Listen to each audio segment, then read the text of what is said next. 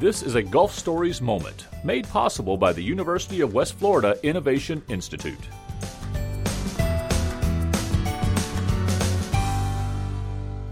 Hi again, everyone, and thank you for joining us for another Gulf Stories moment. My name is Christian Garman from the University of West Florida Innovation Institute. My guest today, Doctor Jamin Wells, an assistant professor from the history department at U W F.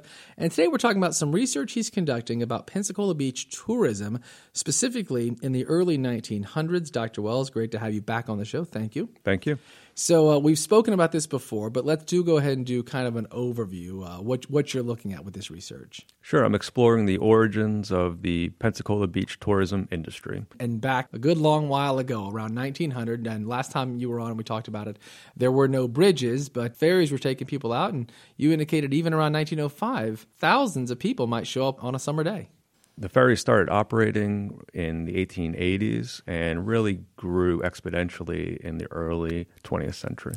So what I really want to talk about this time around, you know, again, last time you were on, you indicated that for a while there, up until the bridges were, were built in the early nineteen thirties, is that right? nineteen thirty-one, I think you said? Yep. Okay, so before that, there wasn't a whole lot of policing going on, and times were, were a little crazy out there. So let's talk about it. What was what was going on? So Pensacola was a rough-and-tumble port town, and There, um, the tourism out there was advertised as being family-friendly, but you go through the court documents and you see different stories, because every now and then policing would happen, and they would round up a lot of folks. And so we have gambling, we have smuggling, we have bootlegging, among other things going on there. was was the sort of stuff you're describing here, I mean, if it was family-friendly, if we're talking about thousands of people, was that the norm, or was or, or those sorts of things the exception? And, and still, mostly this was good folks and family-friendly and, and people having a good time. Do you have a feel for which of those two was more dominant? Probably depends on who you asked at that time. Okay, so, so it was close. Yeah, it's hard It's hard to tell right now, but...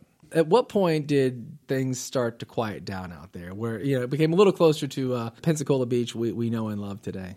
Yeah, that's a good question. I'm, I'm not quite sure. So um, I know that um, the bridges were built in thirty-one, which was pretty poor timing with the Great Depression, mm-hmm. although big crowds would continue to go out there, particularly at night for dancing and boxing matches.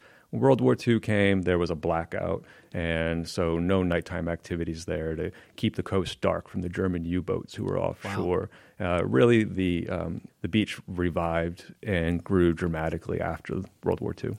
Doctor Wells, was it like today where a lot of people, most of the people were residents, and, and certainly some people were coming in from out of town, or were these crowds more people vacationing and not as many locals? Do you do you have a feel for that? It was primarily locals, but Pensacola also hosted a number of business conventions, and political conventions would come into town at the state and regional level. But of course, this is during Jim Crow, and these facilities were segregated. I have you mentioned boxing a moment ago, and I have seen some of those of pictures of, of you know boxing rings set up out on Pensacola Beach.